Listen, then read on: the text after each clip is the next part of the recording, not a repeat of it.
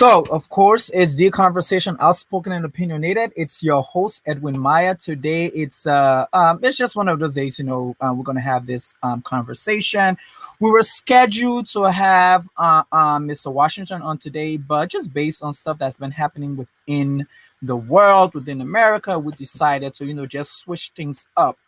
But one of the topics that I've really been touching, I would say, that has really been on my heart, and just some of my friends and people that I've actually spoken to over the last couple of weeks, has been mental health within the Black community. This is a conversation I would normally don't have. This is a conversation that you know is not, uh, uh, um, I would say, it's not talked about in the community, and one of the main purposes and one of the main aims of me even starting this podcast was to start conversations on topics that we don't have within the black community within the african community within minorities communities and all that kind of stuff like that.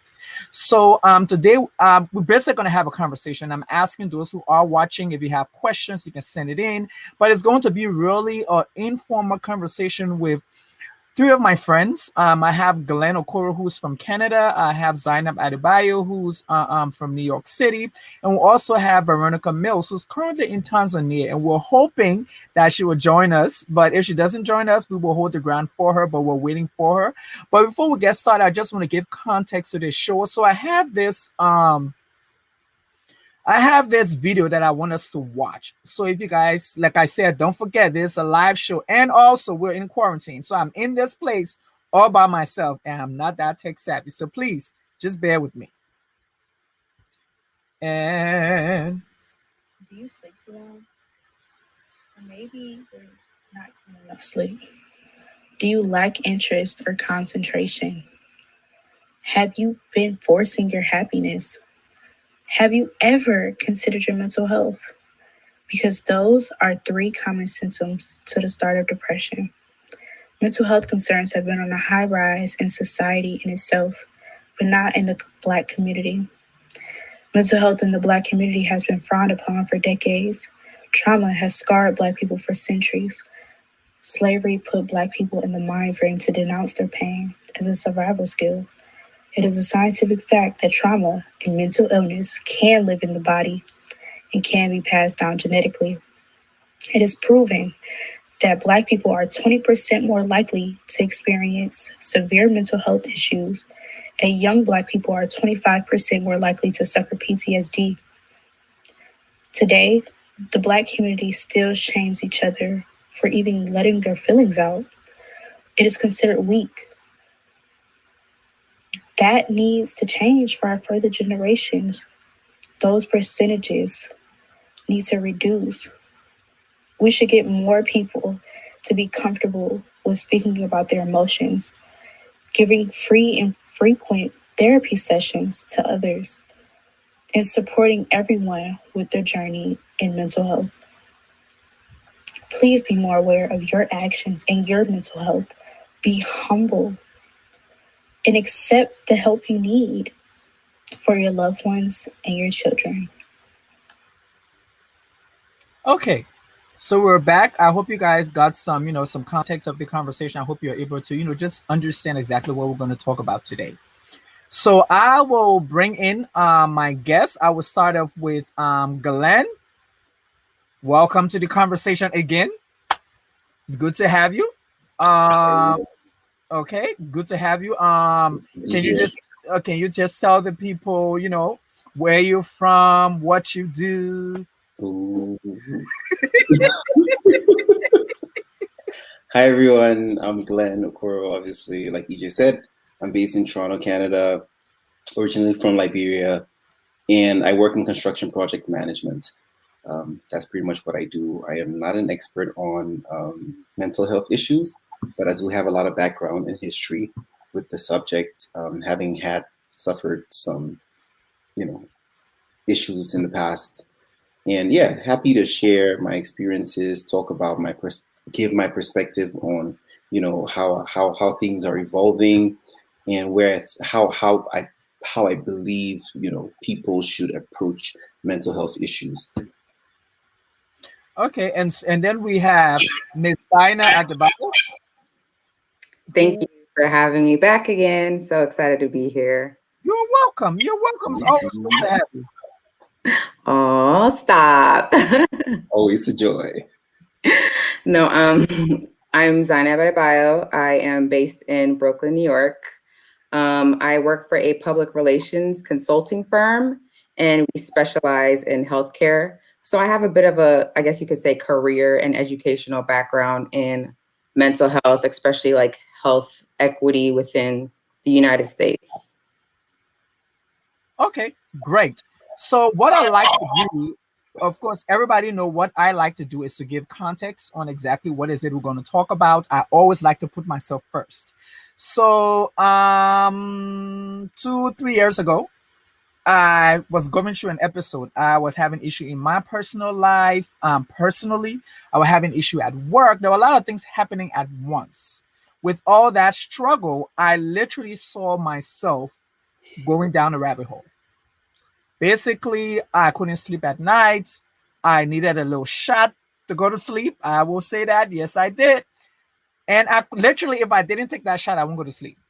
And so I needed that. But what really, really, really brought it home for me was I was driving on 270 and I got pulled over. And literally I cried like somebody killed me. Like my somebody close to me had died. That's how that experience. And I was just like, what's going on? In that moment, a friend called me, uh, was just like, what's going on? I was like, I don't know. I'm just, it's too emotional for me told me where to go. I went to a hospital, um, had triage me and everything. Met with the uh, uh, uh, um, with the mental health counselor, and I was diagnosed as manic depressant. I was extremely depressed. I knew the signs and everything, but there was nobody to talk to. I didn't have a conversation with anybody about it. I kept it to myself, and I dealt with it. But I was able to deal with it. I was able to understand it in a different way and so maybe through this conversation, I'll be able to really understand how I was able to overcome certain things.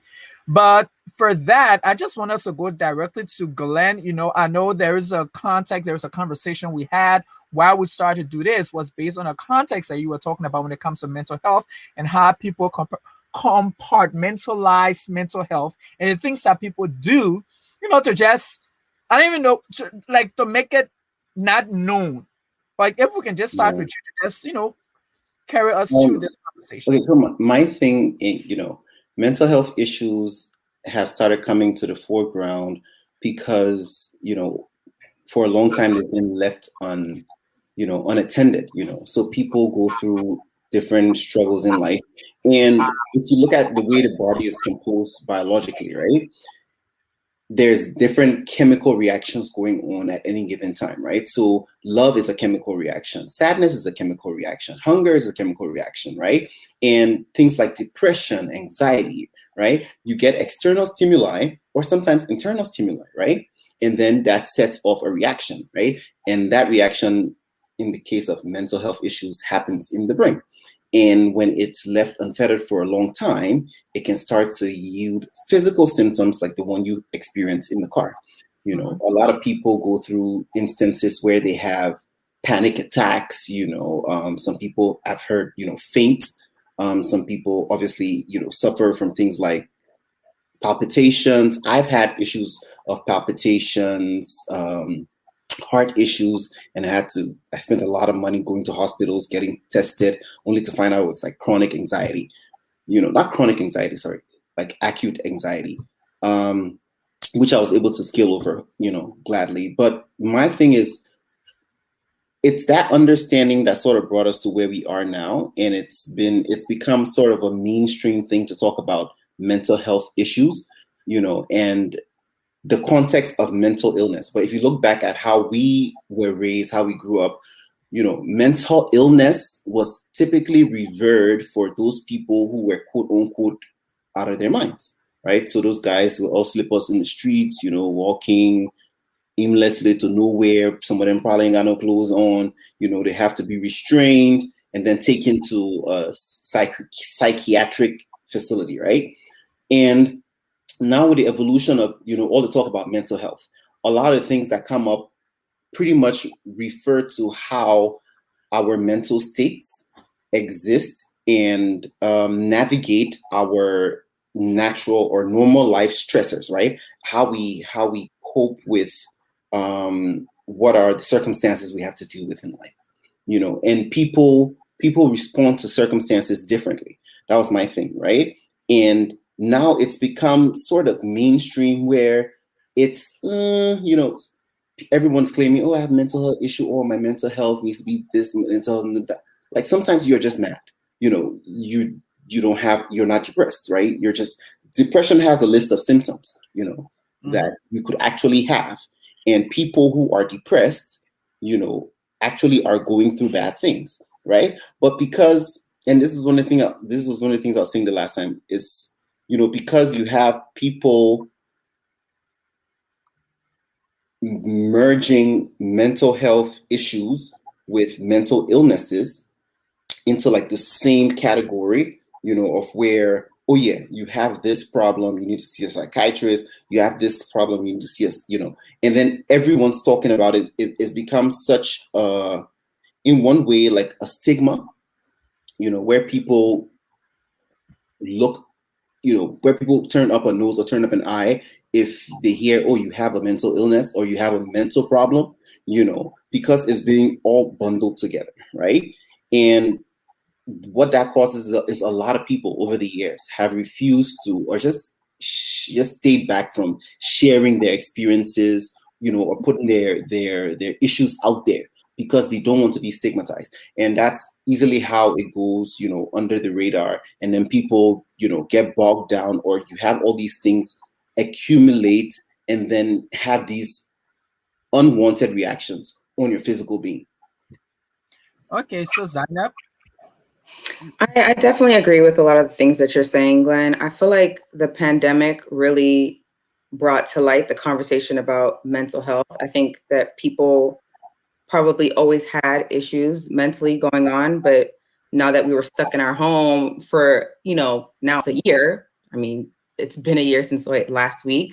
Now the conversation is being had about like how people feel and like we're talking about our feelings. And it's unfortunate that a pandemic had to happen in order for people to feel more comfortable talking about their feelings. I know with me, I was never really open about my feelings until like a lot of my friends and close family members were like, okay, this is how I'm feeling. Like, how do I deal with this? And I'm like, okay, wait, like a lot of things that they're describing about how they're feeling, I'm also feeling this way as well. And then when I went to my doctor and I spoke to her about it, like she obviously diagnosed me with anxiety and then referred me to a psychiatric clinic.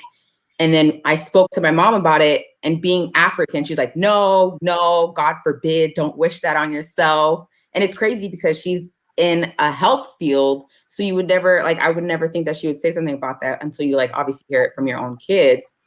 But I think that they've had this preconceived notion, like you mentioned, when you think or see mental health, you see someone streaking down the street that's naked but it's like that's not the new picture or what represents mental health now. Mental health could look like me, mental health could look like you. Like we are now creating this new image of like what mental illness or like having some issues with your mental looks like. And I think it's great that we're now having these conversations about it because more people are now feeling more comfortable to like step up and say, okay, this is what I have going on. And I and everyone can like come together as a community and provide resources so you don't feel like, you know, you're being left out on your own. Because I know that the suicide rate has definitely increased tenfold since the beginning of the pandemic, which is absolutely crazy. But I mean, it's in a way, I know it's going to like cause controversy. It's understandable. People have been locked up in their household for a year. And I think it's like, you have to think about it. This is how people in prison feel like people in solitary confinement feel like they have to sit in a small cubicle box without being able to leave their their house for a certain amount of time and it, it you're gonna get bo- all those issues that you're having is just gonna bottle up and you're gonna explode on the wrong person. So i think we should just admit that we have an issue and then seek help rather than it resorting down the path that we don't want it to resort down which is unfortunate like loss of life and I think it's very important and we need to put context on this particular situation because coming from the African culture, coming from our parents who, you know, when you talk about like um Glenn mentioned earlier, when you say someone have a mental issue, we direct define it's straight to craziness, schizophrenia, uh, uh, uh, madness. I mean, that's where it goes. But then there are people who have can have some level of anxiety. That's a mental state. The depression is a mental state. They move from one because I think what I have noticed about myself is that I move from one emotional state to the other constantly during the day. Does that mean I'm, I'm, I'm, bipolar? Does that mean I'm crazy? But it's just my emotions. I think like uh there are some when the weather is bad, we have certain kinds of emotion. Like maybe you don't want to be bothered with nobody. Maybe you don't want to talk to nobody. Maybe you don't want to go out. But I think like Zainab said, because of the pandemic, it has made us to become in tune with our surroundings and also in tune with our feelings. So when you have sat home for 12 months, probably maybe had enough Zoom calls you're done with it. And so you sit there and you probably start to realize, okay, why am I feeling this way? Why am I acting this way? Why am I so snappy today? But guess what? You probably have been snappy all the time. But because our life was always on the run, we had so many things to do, we didn't really realize that the fact that you went to get gas and somebody uh, uh, uh, uh and the other person didn't want to leave the, the, the, the gas pool and you got ready for sure and just drove off, you really look, didn't look at it back then as an issue. You just went to a different gas station and got gas. But uh, during this pandemic, where you, now you can sit down and realize, I'm like, okay, could I just have sat there and waited and get gas? Why did I get so flustered and so upset and I had to drive away to go spend another five or ten minutes just to get to another gas station when I could have them spend the five or ten minutes just sit there waiting for that person to leave. And so I think all of these things have happened within this year, within how many months we've been home, to really get us to understand that these conversations need to be had. We have those who have kids, their kids are also traumatized with this stuff. And then a lot of um, life events that have happened that have really traumatized us, that actually taken us, like I said, from one emotional state or one emotional level to the other. And so, um, as Black people, I think we are really, really great at hiding our feelings. Like, I think it's extremely uh, I don't know how to get it out, but I think as black people, as a black community, it's really been a thing where Zainab, how are you? I'm okay. Oh, okay. And you just keep on moving. But what I have learned is to ask, how are you doing? And person said, okay, but how are you really doing? And then you get feedback. You start to get uh, um, other questions. And I say that because I have a friend who had a baby during COVID and she had COVID twice. And she had a baby. So we're talking about post traumatic stress lost her dad, I think, right before COVID, had a baby, and got COVID. And when you ask her, hey, how are you? She's like, oh, I'm fine. I'm like, no, you're not. What's going on? She's like, oh, no, you're not fine. What's going on? And then we started to have a conversation, a text message back and forth. By the time you look, we like been talking for hours because there is a lot of things that are going on within the person that we're really not addressing. So the fact that um, I just want to put it out for Zainab, like the fact that you know you had this um, conversation with your mom, I don't look at it in the sense where you know it's a conversation with my mom. Why did my mom feel that way? What triggered her to respond in the way she responded? Is it just the norm or is it are there triggering factors that made her to respond the way she respond? And i think i want of us i want us to really look at that like the things that make us respond or have certain emotions that we didn't really focus on before and now we're looking at it. So glenn you can just jump in. Uh you know a few a few things to cover. Um one i know you're talking about emotional states um mental states mental issues, mental illnesses, I think there's a need to be to to, to you know put all these things you know dis, distinguish all these things right? Because what what what I feel happens a lot these days is that everybody just compounds everything you mm-hmm. know um, when it comes to black people and mental health issues especially black people in the western world right? Um, you know there's a lot of things that black people as black people in the western world have to deal with that other black people don't typically have to deal with. You don't have such high case, cases of depression you know back in africa that from my experience right as much as you hear about it here. Not that people aren't going through stuff and i think most of my depressive states have been there you know yeah. compared to here. So I, I i understand that you know people go through things um but how they how they how they respond to it is different, primarily based on their context, right? Um, There was a study back, I can't remember the year or the exact study, but what it went to show was that most of the happiest countries or the countries with some of the highest, um, it's called Human Development Index, Index. So Human Development Index, some of the countries with the highest rates, right, where meaning that people are, you know, happy or living good enough lives, right? Some of those countries had higher rates of suicide. Mm-hmm. You would think like some of the highest rates of suicide come from the Nether, I mean the Nordic countries, right? You know, you would imagine that they should be all be living extremely well. But what it, what what it served to prove, or what it, what it, what what the theory stated was that basically the sense of isolation, you know, dealing with an issue right, can further spur it out into getting bigger or more, you know, convoluted, right? And then you have people who who everyone around them seemingly is having a great time, mm-hmm. and they're the ones going through whatever they're going through alone. You know, I don't think you know a lot of people on the outside, like Zain, Zainab was talking about people in jail. I don't think a lot of people on the outside, you know, have obviously they've not we've not experienced anything compared to what people in jail are going through, but they're going through every day, right? Yeah. They're not they're not particularly jumping off the ledge, you know, or trying to kill themselves that often. I'm not quoting statistics here, right?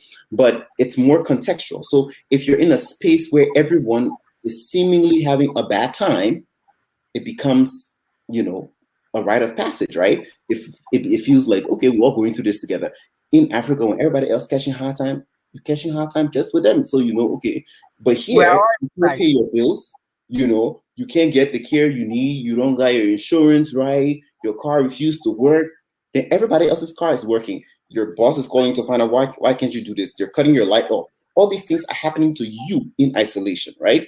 It helps to compound whatever it is you're going through, and that could lead you down to down a slippery slope towards mental health issues and further down to what I'll consider mental health illnesses because I think mental health issues can lead you to illnesses where those reactions force out, you know, physical symptoms of something going wrong, you know. However, going back, I'm not of the school of thought that everything should be bucket, you know, bucketed into that mental health issue. Oh, okay. Because people tend to abuse it a lot. Everybody now is like, oh yeah, my mental health. I mean, it's good to, to care about your mental health and talk to people. It's good to have friends, you know, or if you don't have friends, you know, get a shrink, somebody. It's good to express yourself or journal or, you know, talk. But not everything you're going through is a mental health issue. Sometimes you're just mad.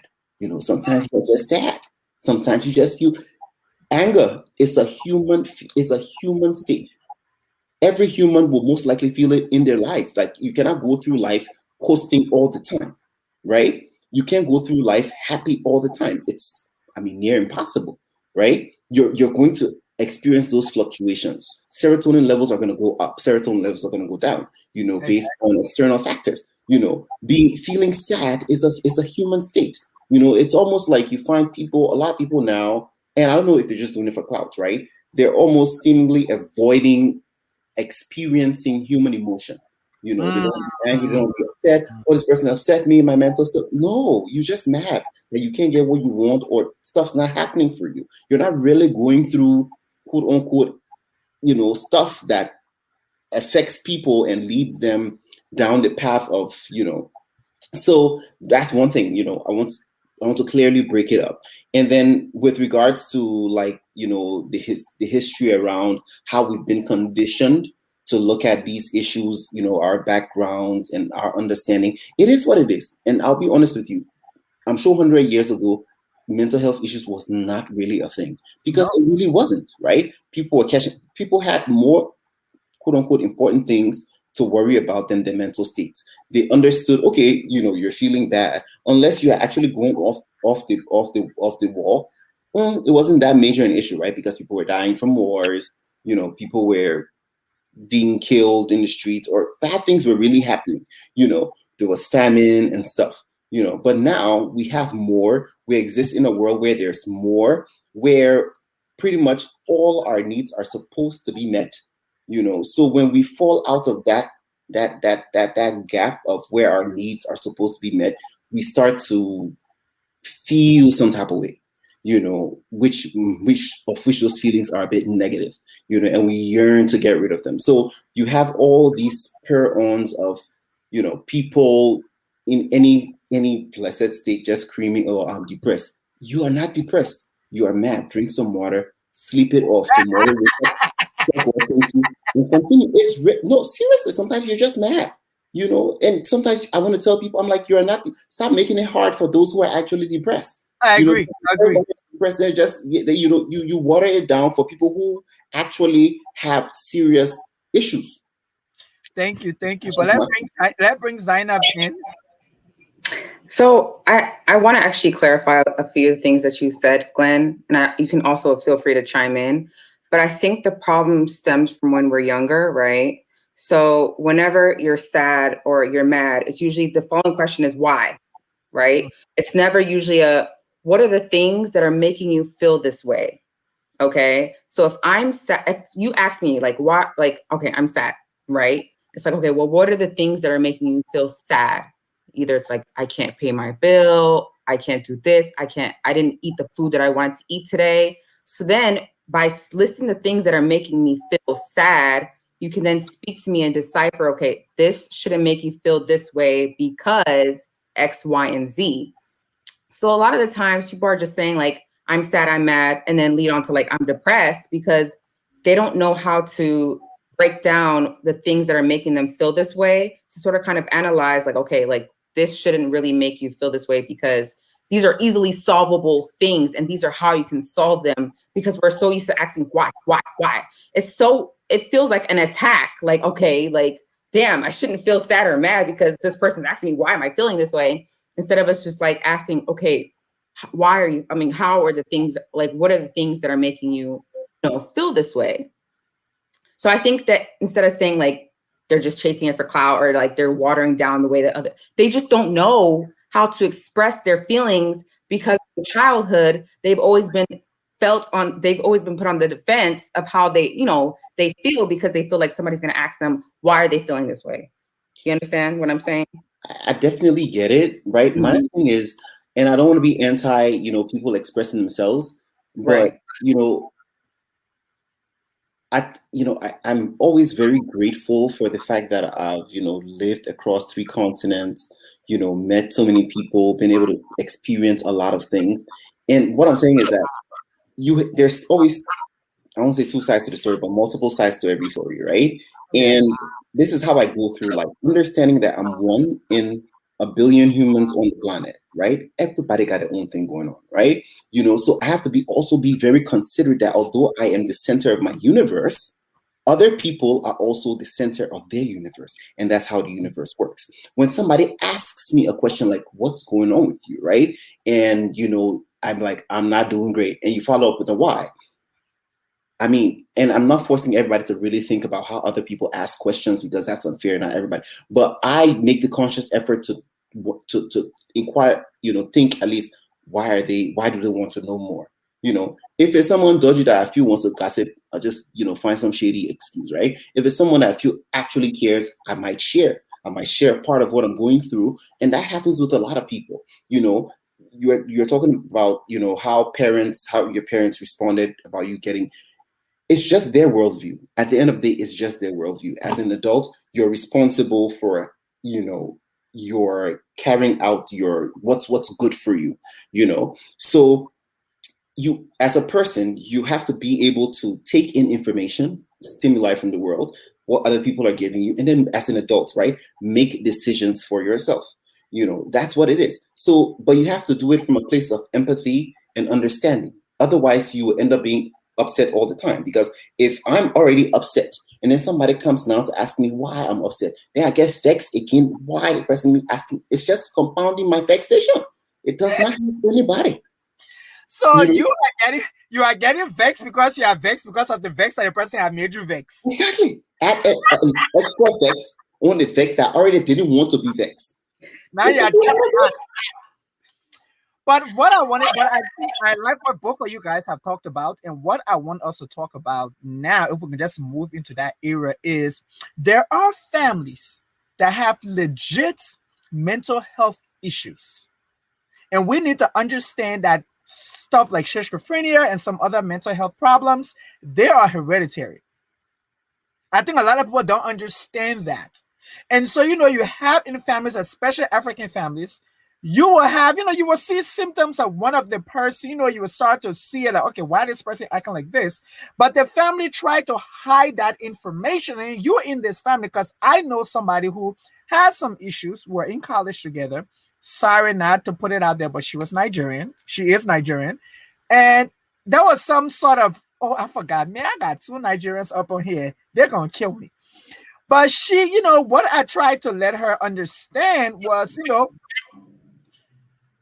you need to have a conversation with your family. You guys need to have a conversation because what you are telling me, like what she was diagnosed with in college, was a schizophrenia. I'm like, that is that even the, the therapist for that, it's hereditary. Mm. Somebody in your family and as close bloodline has it. Village people. It's possible. Village Not the village people. village people are out to get people in the streets. You cannot ignore. so see, EJ, to. Okay, so here's my thing, right? I think a lot of us don't understand that we come from a place of privilege. Privilege, health is privilege. Unfortunately, it should not be privilege because everyone should have equal access to health and health care. But because her family is not as knowledgeable and maybe it might have been started from the village, we have to understand that a lot of the village people didn't have books or internet or any of these resources to be able to properly define schizophrenia and you know associate how certain people are behaving and say okay this person's doing this this this this this this must mean that they have schizophrenia. We on this call are fortunate enough to have like access to all these things where we're able to say like okay you know i think that this person is like whatever their behavior is is associated with schizophrenia. So I think whenever we speak about this, we have to take a step back and like check ourselves and check our privilege at the door and say like, okay, we're coming from more worldly view and like we're speaking to these people and we're telling them how to advise their family, but we're not necessarily, you know, understanding like their family history, their family background, and their family culture when it comes to like access to healthcare because healthcare unfortunately is privilege. Context, right? Exactly what I was talking about. It's all about mm-hmm. context you know, and you know, I was saying a lot of those things out of jest, you know, to talk about village people. I don't really care about juju, um, but you know, ah, juju real though. That that's conversation for a different day. no, I've lost my train of thought. But anyway, what I was talking about is it's all very contextual. You know, you're dealing with people who don't understand. But what's important in talking about context is that, and people have said this, you know, before when you know better, you do better. Do better. Exactly. I hope that every everybody gets to know better in their lives. The honest truth is that we're all just human beings, a mix of matter and energy, you know, existing in space at some point in time, right? Yeah, it's unfortunate that people maybe that lived in 1800 BC had some issues and nobody really cared and they died. You know, people in this day and age will have issues and they might die or whatever the problem is, right? But if you know better, if you know that you're going you you have an issue or things don't feel great, right? Mm-hmm. Talk to someone. Your family people are not the only people on the planet. Okay. Right? If you know you need to talk to someone, talk to someone. Get friends. You can't just be fussy all the time. You have to make friends and be. Some are just fussy. Yes, some of you are just fussy. You don't have friends. You have to be friendly to other people and you know be welcoming to them, talking to you, so you can have the time to talk to them. You have to be nice. You know, humans are social beings right? I mean, that aside, that was a, that was a bit of a joke, but um, okay. but yeah, you know, I think as an adult, you know, if you come from a place where your background is a hindrance, and you know that your background is a hindrance, try to evaluate your current state and look for other avenues to improve. You are not a tree. You know, you, if you are stuck in a situation, you can get up, you can move, you can adjust your situation, or at least you can try. I like what you said because it takes us into the next um pro next conversation, which is still focused on mental health. But I want us to look at this situation. So we had Meghan Markle, who's basically is married to Prince Harry, in the palace, the royal family, and this lady, and of course, we all watched the interview with her and Oprah, she and Harry, and she talked about her mental state. But you just said that you know you give us context on you know when you do have mental issues, you need to talk to somebody. If you can't get somebody to talk to, like you know, you gotta find somebody. But we're talking about these people who should have access to every service in the world, and she was denied access to that service. For me personally, I am still dealing with the trauma that she had to deal with. Knowing that I can get, I, I can, it's a possibility that I can get it, but I can't get it. Anybody can jump in. Why are you swallowing Panadol for somebody else's headache? Why? Help me understand. Meghan, no, I, Glenn. I, I watched that interview, yeah, and this was a conversation the other day.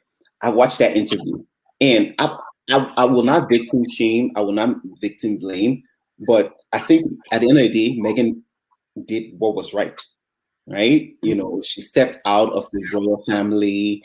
You know, she went ahead to do what she needed to do. But let's not ignore the fact that the royal family is an institution. Mm. Everybody in that institution has nothing else to do but to wake up and exist. Everything is taken care of them everything. You don't have to worry about your bath water. I don't know if they give them baths. I'm pretty sure they'd have to bathe themselves, you know, but you don't have to worry about nothing. You don't have to think about what outfit you need to wear, what you're going to eat, unless you want to eat something different, right? You have, Meghan was an outsider. I think Me, the problem with Meghan was she went in with expectations based on what we've all seen on television. Nobody to be first and first, Harry was not in line to the throne. Nobody's gonna be giving you uh, tips on how to curtsy or do the royal wave. You know, I watched that in the movie. I thought it was cute, but I mean, if one of the greatest princess wants to marry, like, I don't expect nobody to come and teach me. And if you're not taught, you can't get vexed. You know, certain things happen in the way she laid out her story to me, right? I was just bombarded with, you know what? I think she had too many expectations of the royal family that were that fell short, and she had a problem with it right? And then it compounded to wherever she is now. You know, and I, am not her. I don't know what she went through. I can't say how much she went through. All I'm just saying is based off the little bits of the interview she gave. You know, I feel and it's unfortunate, you know, it's it's unfortunate and she had to deal with some of those things. And that's why I saw some memes after that, you know, all the money they got, like, why are we worried about what Meghan and Harry are going through? You know, I have my own theories around how their lives have been orchestrated for fame and fortune by the likes of Oprah Winfrey and Tyler Perry. But that is beyond me to stay here. That's a whole different conversation. Way above you. Way above me. but Zainab, Zainab, chime in, chime in. What, what, when you watch that video mm-hmm. with the context of mental health, what was your takeaway? Well, my thing is, of course, they're not going to allow her to seek help it's all about optics. If the media were to find out that Meghan Markle was seeking help, like I feel like it would validate every rumor that you've ever heard about the royal family. I mean, we've all probably seen The Crown and we've watched it and we're just like sipping our tea. And I'm like, look at this drama. Look at these people. Like, ugh, white trash. Basically. so it's like, of course, they would not let you, like, you know, seek help, which is unfortunate. But like, unfortunately, I feel like she had to have known what she was signing up for, you know? Like, she can't sit here and say like she was oblivious, like oblivious to like, you know, all the things that were going on. Like, even us we read things in the tabloids and we're like that not that's not true but i don't even want to put myself in that situation to to find out whether or not like that's true because just that's that's just type of person that i am i mean what's the saying? The saying is love is blind. So maybe like all those things were just beyond her and she's like you know i just want to focus on my man like forget all, forget about all of that. Like and then i guess she got into it and she got in too deep and she's like you know what? Like this is not what everything was it's not all like cookies and cake like glenn had mentioned you know? I mean it's unfortunate but it's just like what do you what exactly could you do about the situation and I guess with her, she's fortunate enough to have a man that took her out of that situation. Because when we think about Diana, like, may she rest in peace, her man didn't give two shits. he was like, okay, you could leave. And we saw that from the beginning. So, like, I think she has to see that, like, she should be really appreciative that her man, like, backed her completely to, like, just get out of that situation. And for me, I think looking at the story or watching the interview and understanding the story, and me having to, I love the royal family. Let me put that out. Mm-hmm. understand. I love the royal family. I think the fact that society looked at a family, chose that family for optics, for an example of what a family is supposed to look like in a country. I don't for me, it's just a wild moment. Like, okay, so you guys are telling me that's four, a couple of white men just woke up one day and say, you know what? We're gonna just make this family to be optics. They're gonna go around the world, they're gonna go around everything, and they're gonna just represent the nation. And it's gonna be only this one family. I don't know if anybody has thought about that. Like it's that one family. In order for you to have that responsibility, you have to be married to the family. That's not how it happens. I'm just saying that's how I looked at it. I just look at it that way. If you think about it, these things these things came from ages back, right? Where you had yeah. families that were really wealthy and oh, okay. controlled a significant portion of the wealth, right? And they, mm-hmm. they evolve to become sort of crowned leaders because, right, you know you have access to wealth that people rely on you for you know. And then they use their wealth and their access and their power to continuously build. And of course you know as people are greedy you, you obviously hand down your your your title and your wealth to your your bloodline, right? And then it builds into what is considered a monarchy that rules over the people. But it's, still, in the sense that it's still a fact where it's a group of people who decided for that to be done. So that, okay, so that is a very important point, right? Because yeah. with the turn of the centuries, right, and if you look at modern day, there's been a lot of divide, even within the UK itself, to break the monarchy and the purpose it serves. And the mm. Brit or the monarchy and the British people have had to defend the monarchy, saying that, oh, now this family brings a lot of money into the country, right? From their appearances, from the optics, from their their crown, their crown lands, you know, all the so they bring they do bring a lot more value than they expel. The royal budget has dropped significantly due to some of these reasons because the British people were being upset that, oh, we can't have our taxpayer money paying them. So now, if I think people have done studies to show that the royal family actually generates way much more wealth for the British people than they actually consume. So, but if you understand that that is an institution, the institution Meghan was talking about it's a proper. There's people working that have people, the, in that system. They, they have sworn to work in that system. Meghan can't just show up. And let me let me. This is my. This is how I how I picture it. Harry is not in line to the throne.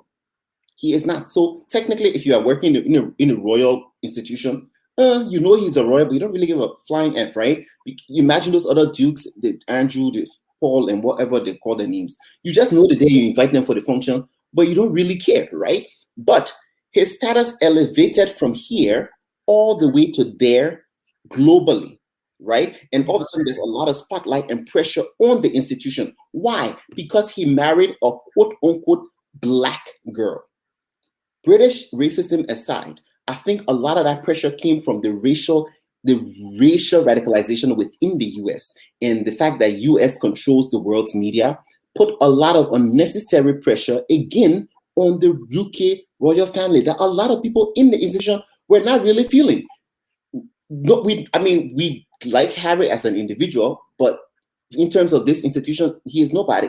But all of a sudden, this home girl has come and disrupted all our lives. We all have to be on the on the straight and narrow, having the biggest wedding in the royal family. She knocked them out of their senses. right? And the Americans brought that pressure, right? So that was the pressure she went into the royal family with, you know, and then it created a whole bunch of things. I don't think anybody went to her room to beat her, to slap her, whatever kid told her that, that girls, girls, the tell, yeah, but let's be fair, women are tell things to each other, they don't get vexed all the time. The press kept put out something, uh, they didn't realize that because they are running their own narrative, they're trying to keep that institution whole. You can't suddenly now be the one with all the spotlight on us, then you want to go and be seeing a shrink publicly. Hell no.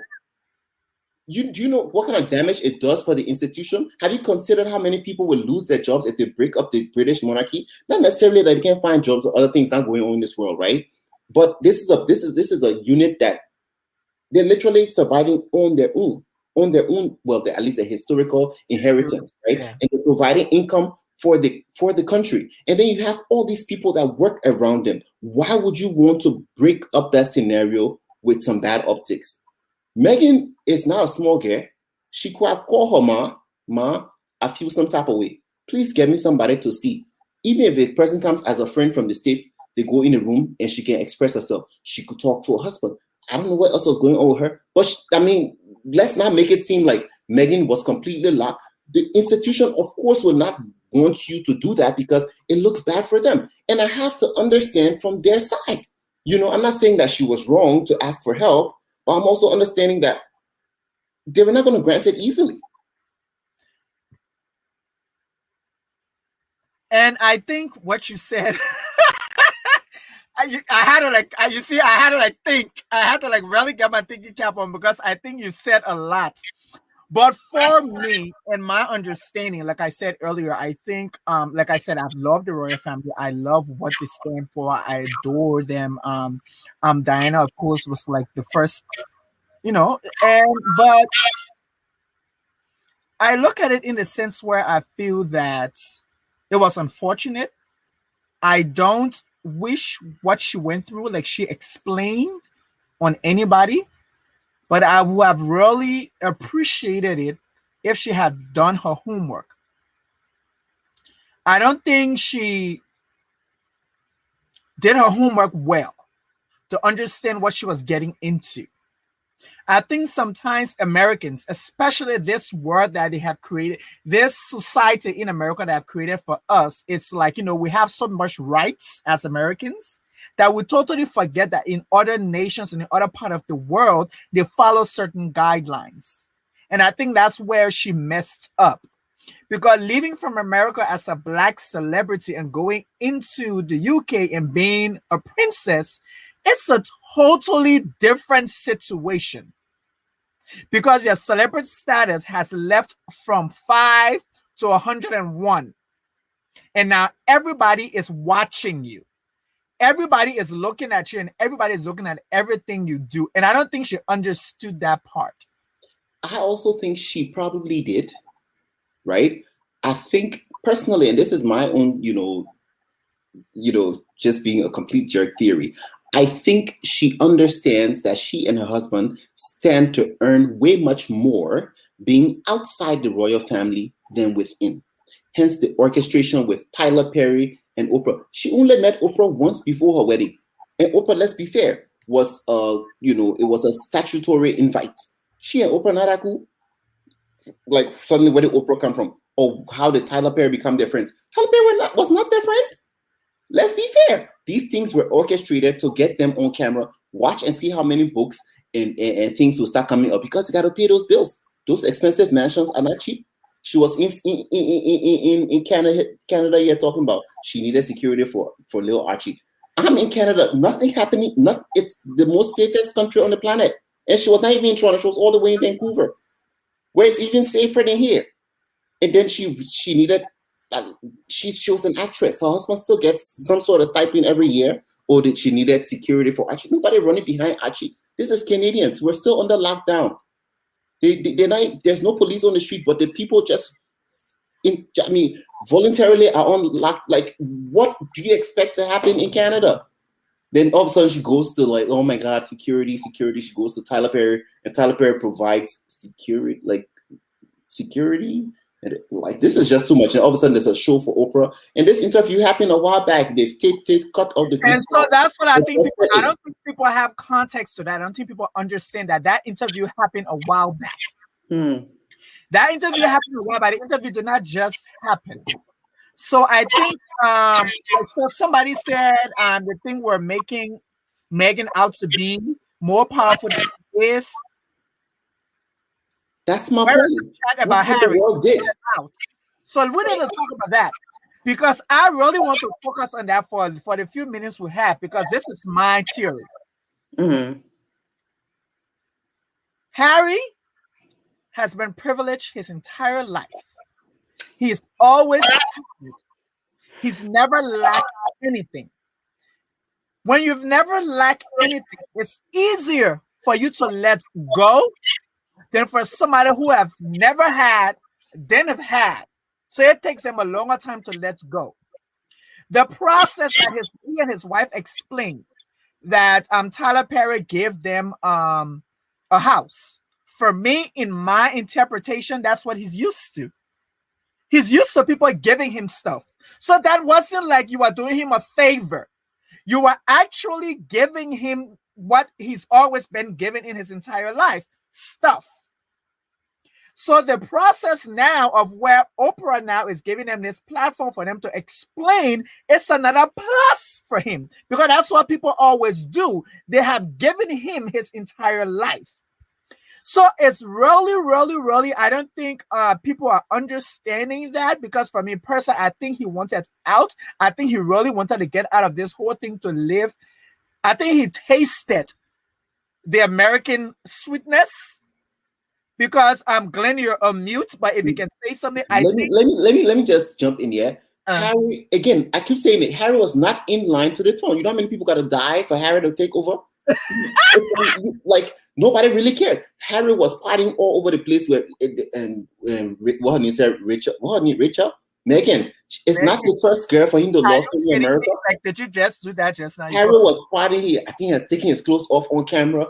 The most they will talk about it. They will find it, oh, dirty Harry, flirty Harry, you know, Harry, Harry, all those kind of things. Nobody really cared.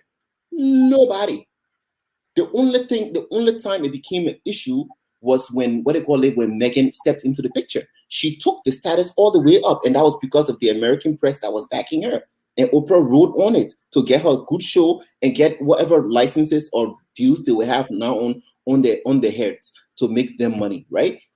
My bit is Harry is a royal, of course, just like you said. He's used to getting things from the day he was born. He's never had to even want. He's not you. you if you can, you probably don't even want fish dinner when they, they are serving veal. You just eat veal dinner and you're happy. If you want fish, they will prepare it tomorrow and prepare in the best way possible. They're always there. There are people to cater you to you for everything. Tyler Perry, quote unquote, is catering to him. Like, I'm sorry for the poor boy. Like, how does he survive out here? I think he has an uncle, the Queen's brother, too. I think did the same thing. But the- at least the Queen's brother, you know, at least he was it? Somebody in that lineage gave up the crown. He ain't got crown to give up. Let's just establish that there's no crown of his that he's giving up. He's just, I mean, he's literally doing what nobody really cares. You know, I mean, except the U.S. press. But uh, uh, um, Zainab, I want you to chime in because you know me and Glenn will talk over your head. Right. I'm like, you know, y'all got it. No, no, I'm kidding. I think that one thing we need to understand is that Harry is a grown ass man, right? So when he said his grandmother cut him off, I'm like, you're in your what mid 30s and you're talking about you got cut off? Get a job. like usually you don't hear like oh like i think it's like what when you're like 16 17 it's like oh my mom cut me off like she didn't give you an allowance for this week or something like that or she cut off your phone bill because you're being disrespectful but this grown man was like oh his parent his grandparents cut him off so now he's just gonna stomp away and like you know just go crazy I'm Not sure. his mother left him millions Exactly. millions okay millions can go far if you are a white man let's just get this very, Say very that part. Say that part again. millions can go very far if you are a white man not very, only very, very, very far. Because as a black man, Right. it takes you a few varies, and then as a white man, it takes you Mhm. all the way. Mm-hmm, mm-hmm. Not only that, like he's making it seem as if he was cut off from the world completely. Don't get me wrong, I don't know their circumstances, but it's not like you're ever going to be living in a one bedroom apartment in Brooklyn like me. Like it'll never be that that it'll never be that of an issue. But I think for him, it was just like, ugh, me live in like a three bedroom in Canada. This will not suffice because I'm not used to this type of lifestyle. I'm used to living in a 10 to 15 bedroom house with a, a butler on call, having 50 security guards. He was not receiving that same standards of life. And now it's like a, oh, is woe. Let me like cry, like cry me a river. And I think a lot of people just were not like falling for that because it's like, bro, you're a grown man. Like, take care of your family. Don't rely on your grandmother or what you like, you know, you're brought up in to like, you know, take care of you. It's just ridiculous. But that's what I think my that's why I think my situation when I watch the whole thing and I look at the whole process, I'm just like, okay, what does this kid want? No, not kid. What does this man want? Because you are telling me that you literally left Canada and moved to the States because there was no security for you. So in the back of my mind is so if they were not going to take that security detail from you, will we be having this conversation? No. Instead be meeting Oprah? Well, we still have to know the rate, the racist and the, the the trauma and all the mental health issues that your wife had to go through. Well, we have to deal with that. And that is the question. Let me just say something. That whole security detail, I think Oprah herself realized in the pre-interview that you can't just say, "Oh, they were not giving you money." It sounds embarrassing. So they had to create, "Oh, security detail for Archie," so people can fall. That's the whole optics of what Oprah was playing. Well, I understand this media shit, yeah. Sorry, um, but you know, it's, it's, the it's the optics. That's what they were. They, that's the that's the play. Oh, Archie needed security. As, again, I keep saying that Canada is one of the safest places on the planet. Yeah, and I'm in Toronto where it's supposed to be the most evil. So, you know, but just like Zainab said, he was running away from grown man responsibilities. And his wife, Oprah and Tyler Perry, had a good plan crafted on how they could get good earnings for themselves because what they were going to be getting from the royal family would not have been enough to support their lifestyle. Period. But for the last few minutes that we have, um, I just want to say something. Um, I don't know if the parents of little Archie understand what they have done to him. I just want people to understand this because what they have put out in the atmosphere for that little child, as light as he is, because I think black people need to understand that as light as he is, he will never fit into any compartment of being black because he will always understand that his family never liked him because of the color of his skin. When he among the too many darkies, he too light to be among them. The like black call the white probably gonna say no, you can't be around you. So he is just going to have a. He already has a confused life because his mom is mixed and his dad is white, and all that other stuff that they have put out in the atmosphere that is going to connect this child's trauma, and I think it's just going to take him to a different level. So for me, I'm I wish them well. Um, you know, like I said earlier, and I will say it again. Uh, we don't downplay any form of mental health that Meghan went through. We stand with her. We support her in every way we can. We support. Uh, uh, uh, we want people to understand that racism is alive. Mental health is real. Uh, uh, um, there are things that people do to us that do cause us some sort of mental health. And before we leave from here, I just want to talk about this whole conversation about Sharon Osbourne on the talk and Sheryl Underwood, because for me that was very traumatizing.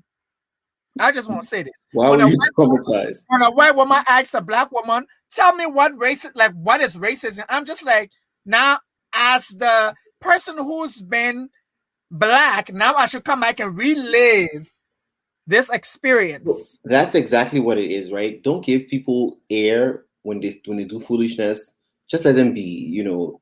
That's the that's the exact response. You know, when certain people are ignorant or you know portray just general broad range foolishness just let them be because going down that path with them you know yeah it's a waste of time Yeah, I think I read something recently. I want to say either today or yesterday where she mentioned she knows that she's going to get fired from the talk because all of these things that are now just coming on to coming into like you know light of like things that she said to other co-hosts who used to be on the show just obviously trying to gain the sympathy card.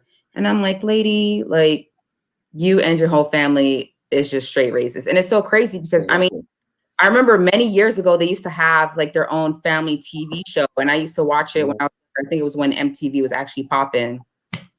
And they would just do some wild things. So like now as they like are all like grown and going on to their own little show, I think her daughter has her own show as well. A lot of the things that they're saying, it's just not really shocking, especially if you know like about like the whole entire Osbourne family from, you know, when they had their show on MTV or one either MTV or I remember, I remember, yeah. Yeah. Yeah. Late 90s. Mm-hmm. Mm-hmm. Mm-hmm. something, yeah. I mean, it's Sharon Osbourne, right? They're a weird bunch. Like, like who still Yeah. listens? She's one of those people. Like, if she to say that to me, I'll just, mm, you know, I just, mm, okay. Like, you know, you saw that, like that, that, that, that, that response. Um, what's her name? Whoopi gave um that McLean girl. Yeah, Okay. That's the response. That's the response. that's of the that. response. It's like there was, I'm not because for me, Okay, and then I we keep the it moving. problem that I think the education that needs to go to white people is for them to understand that black people aren't educators when it comes to racism. I am not going to educate any white person about racism. You need to get on your phone, you need to Google it, or you need to go to the library and read books. But I I'm not doing that. I Because agree. I am not, not- for me to educate you on that meaning, I have to relive that experience. And that is- Mm-hmm. that's what I'm going to do because I have moved the hell on. Mm-hmm. Mm-hmm. And so I think that's something that white people need to understand. Blacks aren't, we are not supposed to educate you. You need to educate yourself to understand that things that you say are hurtful, they're impactful, and they can mess up another person's mental psychic. Mm. Mm. It's just not a hill that I'm willing to die on. No, I, I- I'm not gonna. I'm not gonna do that. I'm not gonna educate you. I'm like I cannot come and go and kill myself. But, but this was a deep conversation. Like I said, and I've always said, this is a platform where people can come and say what you want to say, how you want to say it. Um, you, you know, this is just great. And so I appreciate um Glenn, I appreciate Zainab for coming on here and just you know, let your hair down and just giving us the opportunity. Um, we have a we viewpoints from Asatu Shannon. She said, My view is that I can control a narrative by leading the conversation. I take the responsibility without hesitation, and that's pertaining to race. And Asatu, I cherish you, I love you, but that's something I personally will not do. I am not educating a white person on race. If they're not going to read, that's their problem. They can Google all the stuff they can do. They can go on Instagram and Facebook and do all that stuff they be doing. They need to continue doing that. We call Satu when I come. Every They time must, we go to, they, they must go to the library and read. Anyway, this is the conversation. My host, my guest host was Glenn Okoro and Zainab Adebayo. I say you guys are welcome. We say thank you for spending an hour with us. It's been an hour and four minutes. We killed it. And until next time, you guys have an amazing time.